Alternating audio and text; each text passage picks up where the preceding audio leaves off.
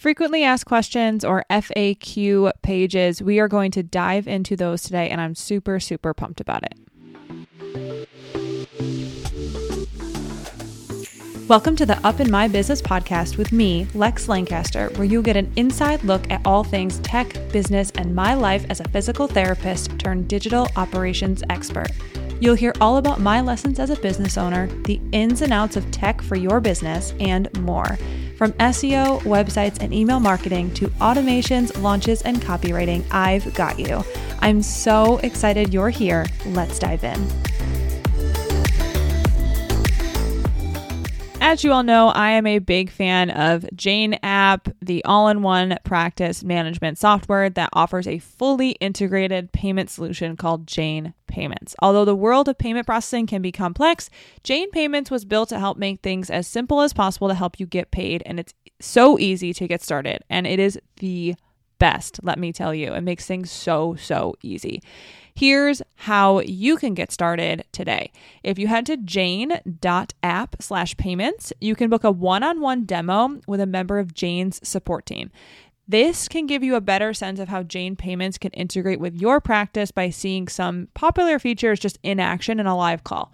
If you know that you're ready to get started, you can sign up for Jane and you can use the code LEX1MO, so LEX1MO, for a one month grace period while you settle in, which is a total game changer, let me tell you, because you can set everything up while you're starting to use it, especially if you're switching from a different EMR.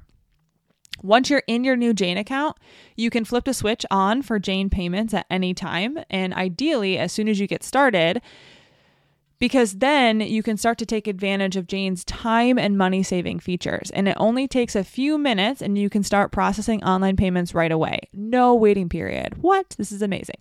Jane's promise to you is transparent rates and unlimited support from a team that cares. And I can attest to that because Jane's support is incredible. So check Jane out. I promise you will not be disappointed. So, FAQ pages are frequently asked question pages. A lot of people have them. You definitely should have them on your website. I don't, everyone, if you've listened to this podcast multiple times or any sort of time you've been on social media with me, you know that I don't love to say the word you should have this thing, but this is something you should definitely have.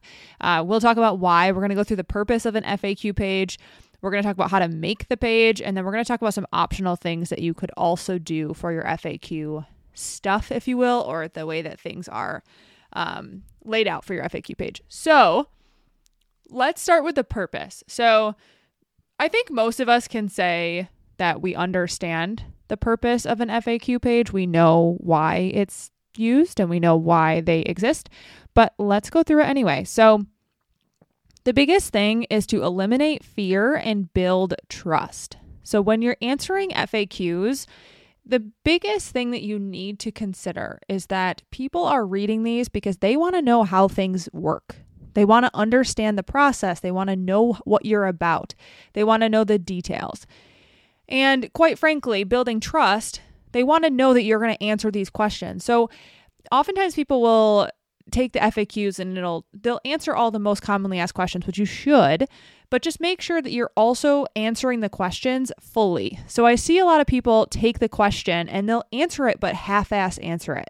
And I don't like that because you're not giving people the full details. So for instance, my brick and mortar people who are cash based, one of the things that people do is they'll be like, we're cash based and we're out of network. People still don't know what that means. So create a page about out of network care, why your cost is the way it is, break it down, whatever it may be. I don't care what it is, but you have to answer that question fully because you're still not giving enough information. So if you're thinking about building trust, the last thing you want to do is give people half of the data that they need. So, when you're answering these questions, eliminate the fear and build trust by answering the questions fully and completely. It's kind of like when we used to answer questions in like, you know, college or even high school, and you would answer half of the question, but not the full thing. There'd be two parts to the question. Make sure you answer the full question. Don't just stop reading halfway through, answer the first part of the question and forget the second part. Like you have to make sure you answer the question in full. The other purpose that I want to touch on is it saves time. So, if you have a FAQ page and someone asks you a question, you can just refer them to the FAQ page. It's a beautiful thing. Hey, look, I have an entire page on my website. It answers all the most commonly commonly asked questions that we we have. Um, go check it out. You can reference it in an email. You can link to it eh, from an email. You can link to it in your intake forms. You can link to it on your website. Um, link to it from your Instagram. You can do a ton of things with the FAQ page. And even if you're in your Instagram stories, you can link to an FAQ.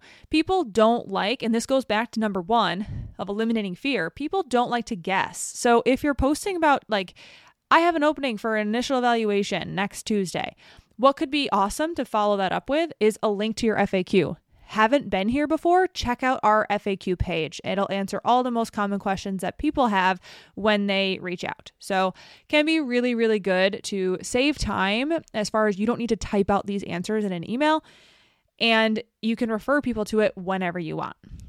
Number three, it gives people a peek into your business. This is super important. So it really removes the barrier between you and the person who's looking to work with you because they now understand a lot more about your business and how you operate and why you operate that way.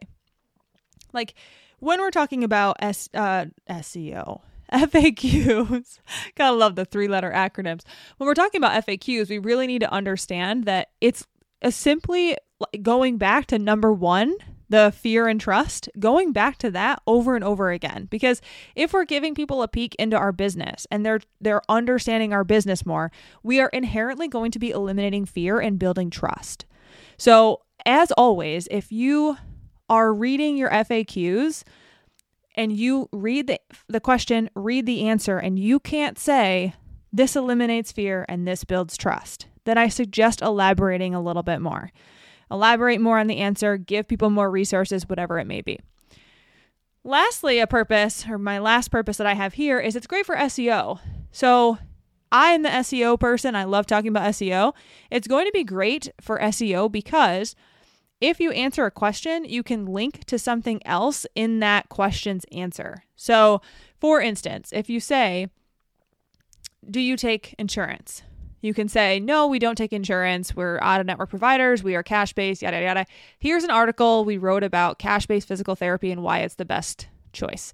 And then you can link the blog post that you have on cash based physical therapy. Now, you might say, but I don't have a blog. Cool, start one. Like that's that's basically my recommendation there. If you say there's another way to link it would be do you have female practitioners? Then you could say we have a team of five people. We have X practitioners. We have, you know, Sarah, Emily, Nate, and John. Here's a link to our About page to learn more about the practitioners that we have. So, just understanding and what I'm trying to lay out here is the fact that you can link other pages from your FAQ page. Amazing for SEO. Amazing. So, for what it's worth. So, purposes of FAQ page, the bottom line is to eliminate fear and build trust. So let's go on to how to make the page. How to actually how do you determine what questions do you put on there?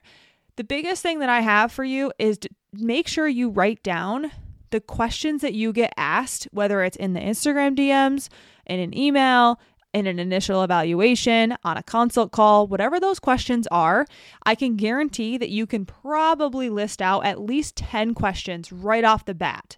So, what I recommend is just getting out a, a, Word doc, a Google Doc. If you're a writing person, get out a piece of paper, whatever you want to do, and just jot down all the questions that you have. If you're in the middle of an initial evaluation and someone asks a good question, make sure you write it down because we forget those things. So, write down all of the questions that you get asked most frequently.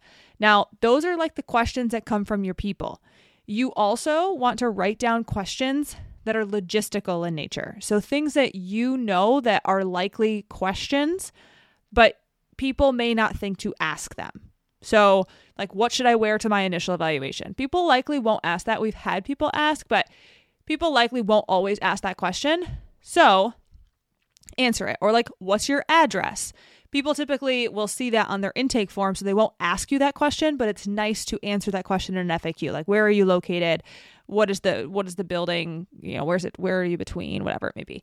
So make sure that you answer the logistical questions as well. So we're literally just making an entire list of questions. Now you want to categorize them. So categorize them into logistical things and then also break them down into disciplines. So if you have ortho and pelvic health you may have ortho questions pelvic health questions you may have dry needling specific questions categorize them into topics. And we're going to talk about why that might be important later on. But for your master FAQ list, you really should keep the same things, keep like with like, like we're sorting here. You don't want to go from like, what should I wear to my initial evaluation to what is a pelvic health eval to where's your clinic located? It just doesn't look good. It doesn't feel good.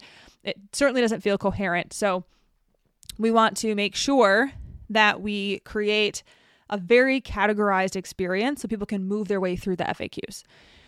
Number three, answer them. And this is so important. You don't want to answer them in such a sterile fashion. Make sure you add your brand voice as always. If you know anything about my business and have listened to the podcast, you know that I really push that. You need to make sure you add your own voice into these questions and answers you know, you answer a question very differently than the way I answer a question. So just make sure that you're adding your brand voice in there. You don't want to just copy and paste a sterile answer from someone else. So it can be funny, it can be you know, pointed. It can have a little bit of dry humor. Whatever you want to do with that, you can have that in your FAQ answers. So just know that it's super important to add your brand voice and align with your brand when you're answering them.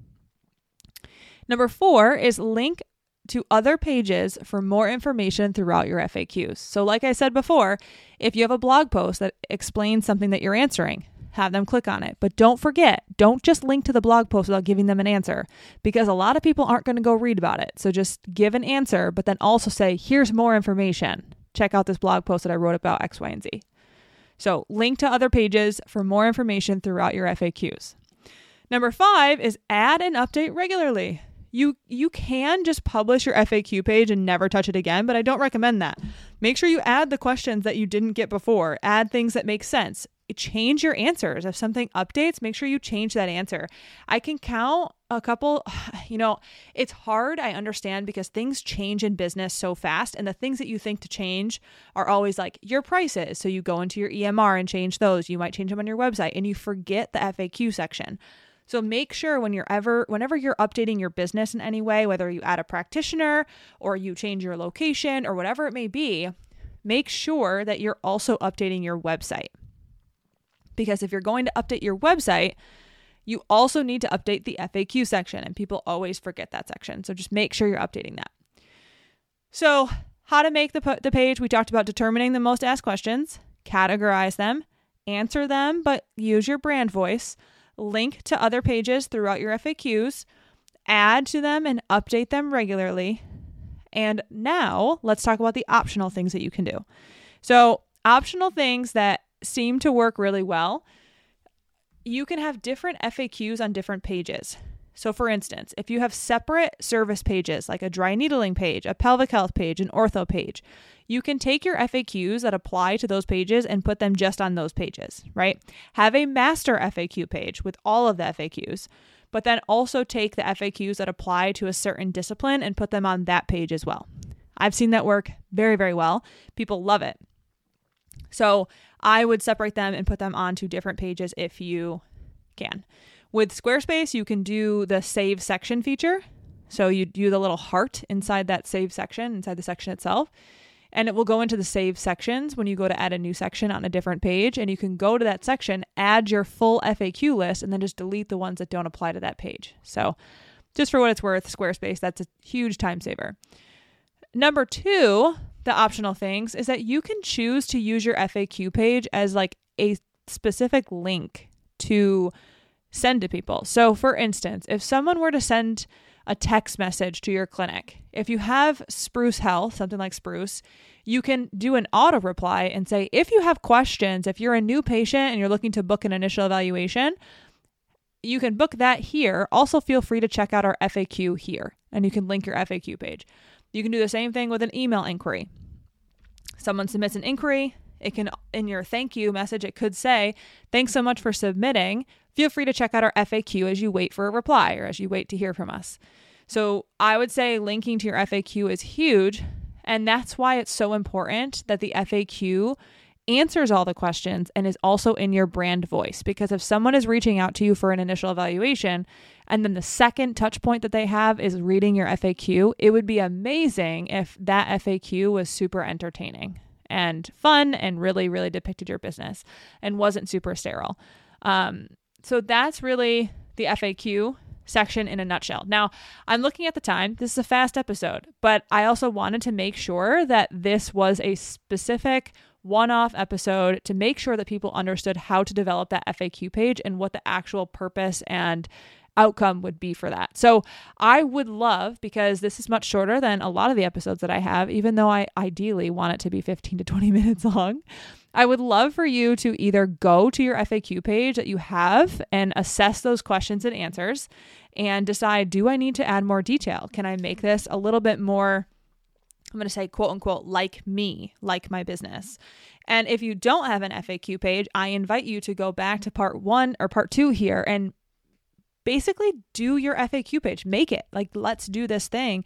Let's make that page. Let's list out the questions. Let's answer all the questions and then put them on your website for easy access. Now, one thing I want to lead you or leave you with is that if you have an FAQ page, I would make sure that it's easily accessible on your website. So whether it's underneath a folder under your services page, whether it's a separate navigation bar, like a navigation tab that just says FAQ and you click that, whatever you need to do to make it easily accessible, I would just make sure that it's not hidden. So, shouldn't be hidden. It should be listed somewhere very, very easily to be found. So, with all that being said, please let me know if you have questions as you start to develop your FAQ page. I would love to hear.